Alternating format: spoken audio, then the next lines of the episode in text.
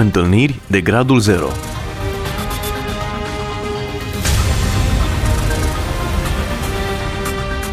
O emisiune realizată de Cristina Olariu.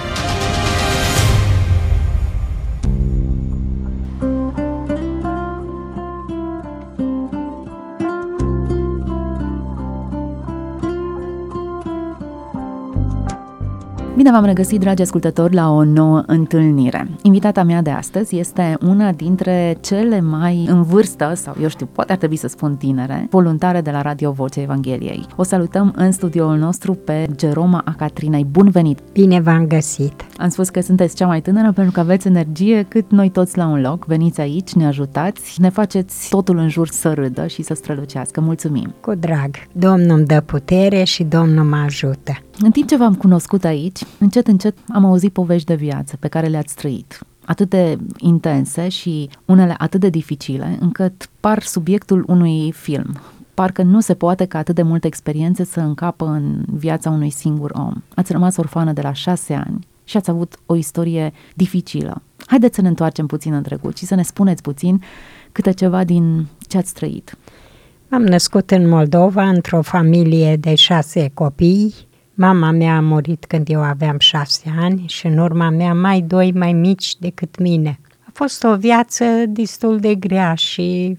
S-a recăsătorit tatăl dumneavoastră? S-a recăsătorit, dar mama n-a ținut cu noi, ea nu, ne-a neglijat și ne-am crescut unul pe altul.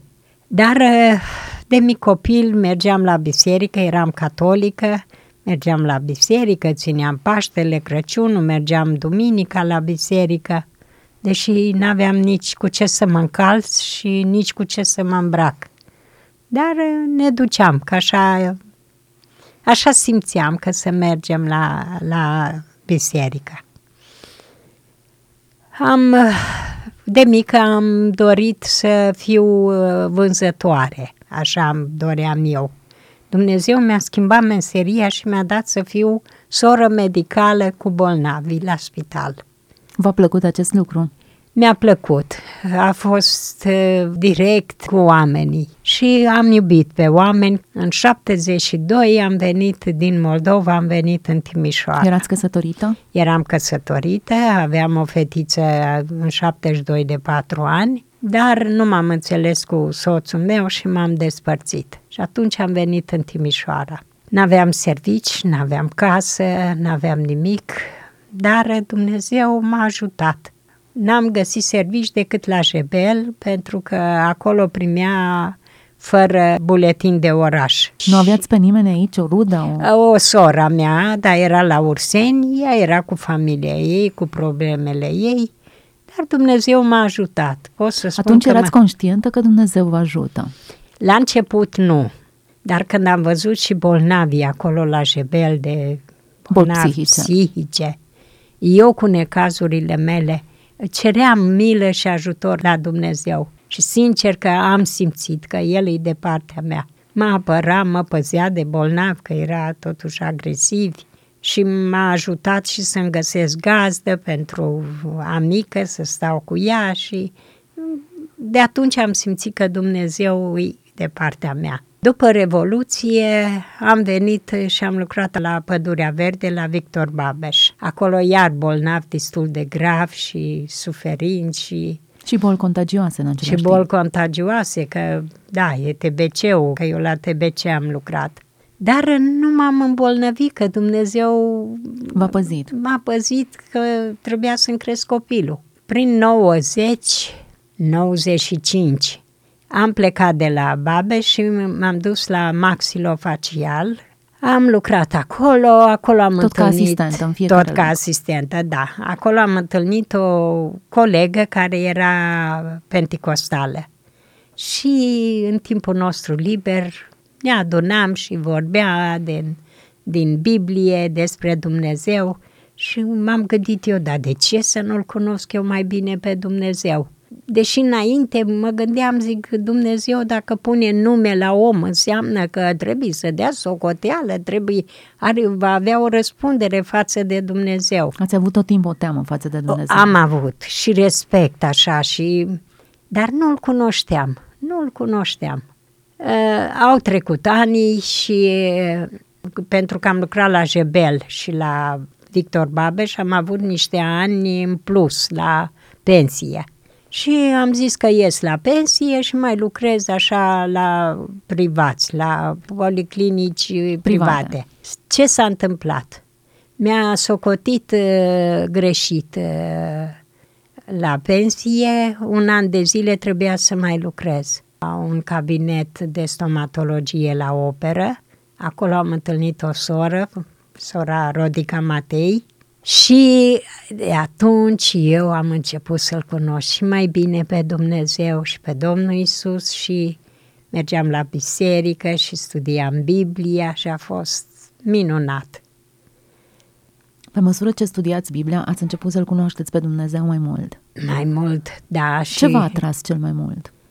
Cel mai mult m-a atras că sunt creatura mâinilor Lui, că El e bun, că El e dragoste, că El nu te lasă, că El, uh, când mă rugam, îmi răspundea la rugăciuni și eram așa aproape, simțeam dacă n-am avut mamă, n-am avut dragoste pe Dumnezeu, îl simțeam mai mult decât să zic că aș fi avut pe mama mea.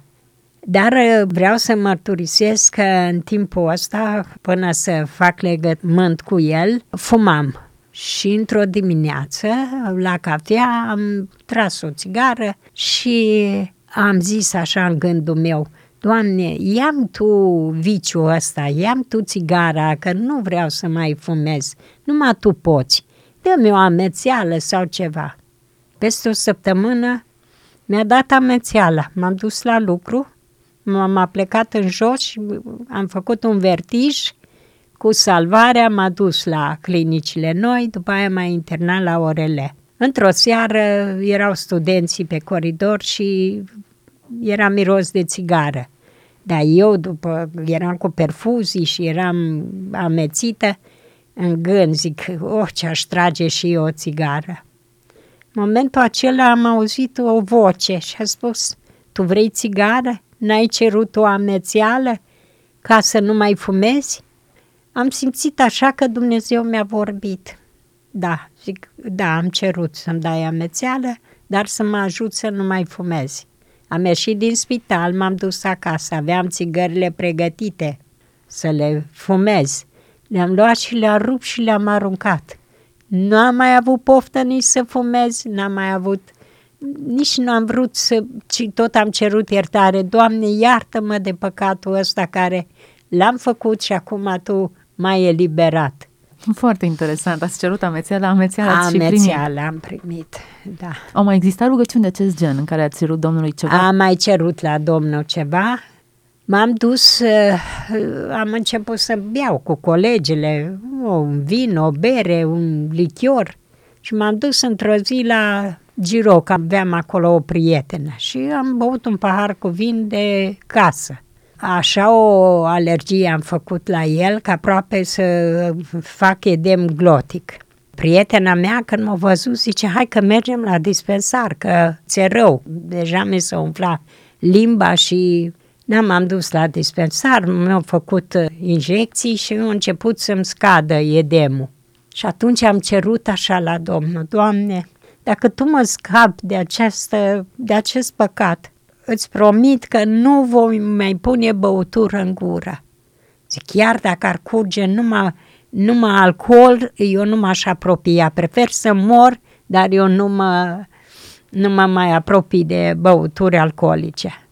Ajung și îl cunosc pe Domnul și la fratele păstor Râncu de la Biserica 2 îi spun ce am pățit și îi spun de cină, că trebuie să iau cina. Mi-era frică și la de cină, la cină, păhăruțul ăla de vin să-l beau. Și așa îi mulțumesc Domnului că El mi-a, mi-a dat putere și mi-a dat curaj. Și mulțumesc că și sunt puteți ce lua sunt. cina în acest moment? Și iau cina fără probleme și îi mulțumesc Domnului și îi mulțumesc. Nu v-ați mai căsătorit după ce ați venit în Timișoara? Erați Da, tânără. Câți ani aveați? 25 25. și o fetiță de 4 ani. Și nu v-ați gândit să vă recăsătoriți? Uh, Poate am avut uh, de câteva ori gândul să mă mărit, să mă recăsătoresc, Dar eu, cu trăind fără mama, am zis că eu n-am avut dragoste, nu vreau să iau tată vitreg la fată și au trecut ani așa și nu m-am mai recăsătorit.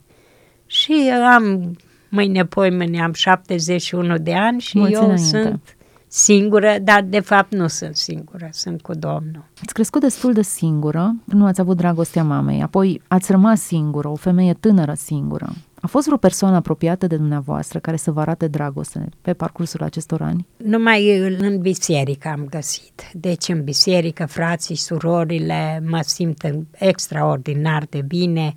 Dacă m, sunt în spital sau am ceva probleme, imediat mă sună și mă caută și mă ajută. Apoi m-am apropiat de Radio Vocea Evangheliei și Suntem atât- copiii dumneavoastră. Da, așa am și spus, așa m-am, îmi sunteți dragi. Deși am trecut prin boli, am mai lipsit, dar iar am revenit și sunt aici cu, cu drag. Dacă fac ceva, fac în numele Domnului Isus și El îmi dă putere. Și să și simte, se vede lucrul acesta. Și îi mulțumesc. Spuneți-mi, în momentul în care ați hotărât să-L urmați pe Dumnezeu, care au fost lucrurile care s-au schimbat în viața dumneavoastră? Când eu am hotărât să-L urmez pe Dumnezeu, a fost rătăcirea și a fost lumea în care am trăit și grupul de oameni în care am trăit. Deci am simțit că tot ce am făcut până atunci a fost urât. L-am supărat de atâtea ori prin păcatele mele, prin felul meu de a fi și îi mulțumesc că El m-a ales și, și eu am răspuns chemării Lui. Asta este un lucru foarte bun. Foarte important. Ați părăsit un anumit anturaj care l-ați socotit nesănătos. Acum, după ce m-am întors la Domnul, l-am Înainte- cotit. Înainte vă eram regăseați. prieteni și era totul ok. Nu cunoșteam pe Dumnezeu, nu, ș- nu știam cum să poate trăi și mai bine. Adică foarte Socotiți că bine. e mult mai bine în anturajul oamenilor Da. creștini în biserică decât în celălalt anturaj. Da, bineînțeles. De ce? Bineînțeles. Care sunt avantajele? Avantajele că nu mai rătăcesc pe căile pierdute. Avantajul este că e dragoste, e cuvântul lui Dumnezeu, e învățăturile, e... am pacea și liniștea pe care eu nu o aveam. Eu, fiind singură, mă luptam și... Dar de când sunt copil al Domnului, eu mă simt extraordinar. Și cred că așa și este. Povestiți-ne puțin de fica dumneavoastră. Da. Eh, Fica mea, eu am muncit foarte mult, am lucrat și o normă jumate, că fiind singură am, m-a ajutat Victor Babeș, spitalul, să-mi facă locuință, aveam rată și trebuia să muncesc mai mult ca să câștig, să-mi iau o lustră, un covor, un dulap, să o întrețin pe fica mea. Și ea poate că a fost un pic uh, lăsată singură, nu, nu știu, că am pierdut-o așa. Deodată ea s-a întâlnit cu un anturaj al ei, La ce vârstă? da, pe la 14 ani. Degeaba eu am muncit și am luptat cu ea, că atunci ea a plecat de acasă. Eu mă luptam și o căutam, venea fel de fel de persoane la mine că a greșit, că ea a luat, că ea a furat, că... Na, De la Când- 14 ani a de plecat. la 14. P- Mai venea și iară pleca. Iar acum, a șase ani, șapte ani, e, ea, după Revoluție, s-a căsătorit și a plecat în Italia. Și acum vreo șase-șapte ani au avut ceva probleme cu banca acolo în Italia și mi-a dat telefon să vând casa, să-i dau ei banii, că ea mă duce la Italia și mi închiriază o garsoneră. Eu m-am, așa, m-am cutremurat și am spus, Doamne, învață-mă tu ce să fac. I-a spus, sună-mă mâine. M-a sunat și i-am spus, zic, eu nu pot să-ți dau ție și eu să ajung pe stradă. Dumnezeu m-a binecuvântat și am o locuință, am un adăpost deasupra capului.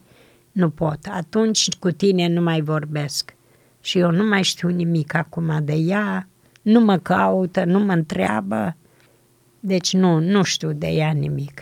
Dar Dumnezeu mă ajută și mă întărește. Mi-am găsit copiii la radio, îmi găsesc în biserică.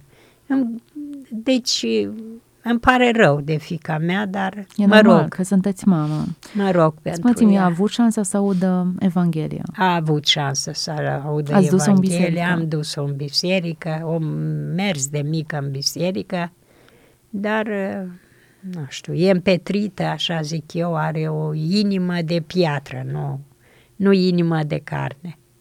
Și îmi pare rău și plâng, dar eu am toată convingerea că Dumnezeu nu o va lăsa să nu se împace cu el.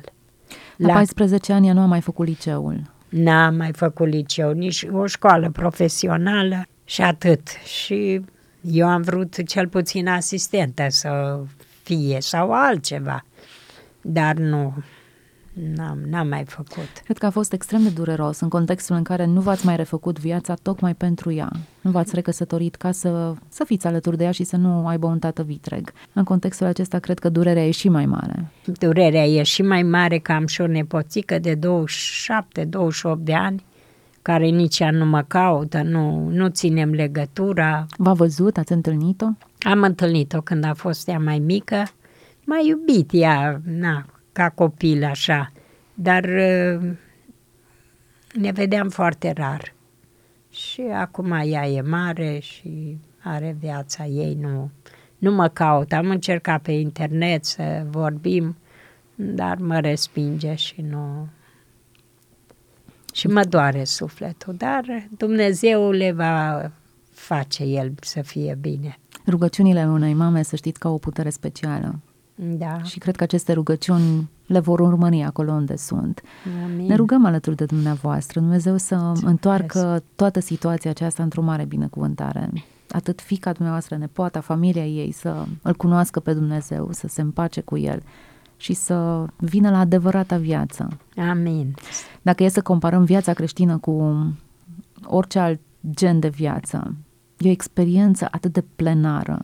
E foarte greu să le explicăm oamenilor. Oamenii când aud că ne-am pocăit, socotesc că acum nu mai avem voie să facem aia, aia și aia alta. Au o listă de interdicții în mintea lor. În realitate, atunci când te întorci înspre Dumnezeu, ai o listă de lucruri pe care începi să poți să le faci. Poți să iubești, poți să fii liber, poți să fii liber. Asta este. Nu mai sunt dependentă de, eu știu, tutun, alcool sau alte lucruri păcătoase, da. ci sunt liber. Pur și simplu sunt liber. Un lucru greu de înțeles pentru cine nu l-a întâlnit pe Hristos.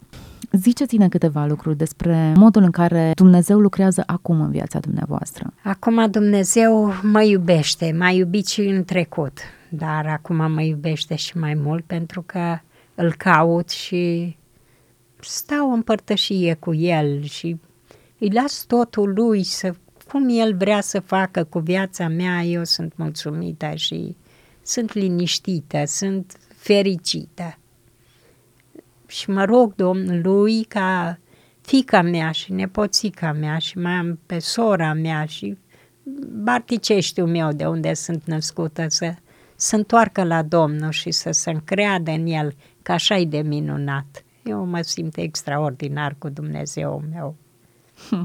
Cred că aceasta este uh, una dintre cele mai puternice afirmații din cadrul unei emisiuni de întâlniri de gradul zero. O femeie care a trăit orfană, Uh, care nu a mai avut un soț de la vârsta de 25 de ani și a crescut singură fetița, uh, a cărei fată a abandonat școala la 14 ani și a plecat de acasă și nu mai vrea să o recunoască ca mamă. O femeie care uh, a experimentat și suferință, ați fost și internată în spital și ați avut momente de slăbiciune și de boală.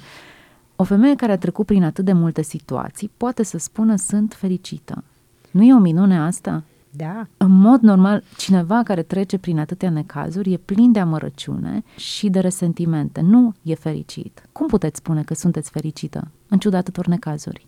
Pentru că simt că Dumnezeu e de partea mea, El îmi dă pacea Lui, El și am un tată așa de mare și de minunat, cum să nu fiu fericită?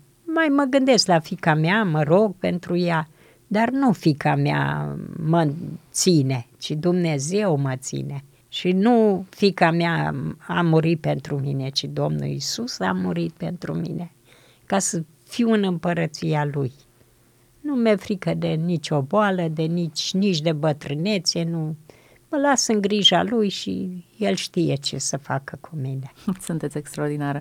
Încă un lucru care mi se pare foarte interesant și important de menționat, faptul că la 70 de ani, peste 70 de ani cât uh, aveți, în mod normal ar trebui să stați liniștită într-un fotoliu, să citiți toată ziua și să nu faceți nimic. Dar nu numai că nu v-ați izolat într-un fotoliu în casă, ci ați găsit timp și energie să veniți să slujiți, iată aici la Radio Vocea Evangheliei. De unde energia aceasta? Ce vă determină?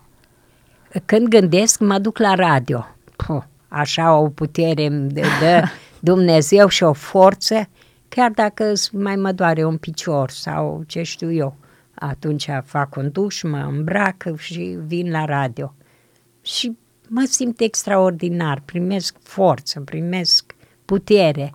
Acum zilele astea am fost chemată de o prietenă la mama ei, are cancer la pancreas. Acum e internată la un hospital cu măicuțe. Am stat trei zile lângă ea. A acceptat cuvântul lui Dumnezeu și m-am bucurat și am citit și am vorbit cu ea. Vrei să mergi la Domnul Isus? Mi-a zâmbit așa, era fericită cum să stau așa dacă pot să fac ceva? Fac în numele Domnului Isus și mă simt extraordinar.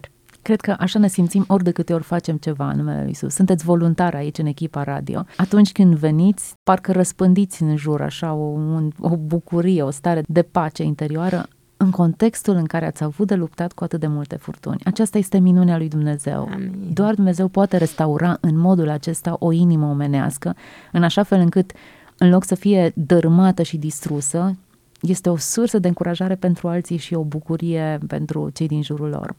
Mulțumesc foarte mult pentru ce faceți și mulțumesc în mod special pentru modul în care ați împărtășit mărturia astăzi cu noi și cu ascultătorii noștri. Cu drag. Și fie ca Dumnezeul în care v-ați pus încrederea să nu vă lasă nici în anii bătrâneții, nici în încercare, nici în boală, nici în bucurie și să răspundă rugăciunilor pe care cu atâta insistență le aduceți. Mulțumesc lui Dumnezeu că l-am pe el. Dragi ascultători, alături de mine a fost una din voluntarele de la Radio Vocea Evangheliei Timișoara, care se implică cu foarte mult entuziasm aici și ne ajută în studioul nostru, face totul să strălucească și să fie vesel în jurul nostru. Nu doar atât, este o persoană care se roagă și la care atunci când apelăm cu proiectele sau cu greutățile noastre, este întotdeauna atât de dispusă să ne ajute.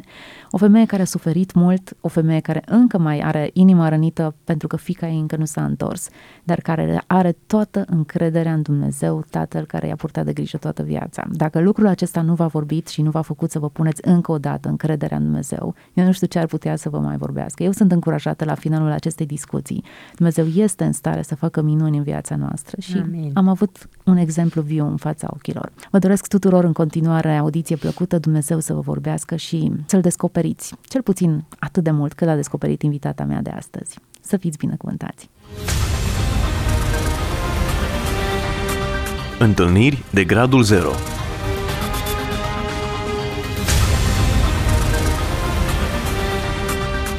O emisiune realizată de Cristina Olariu.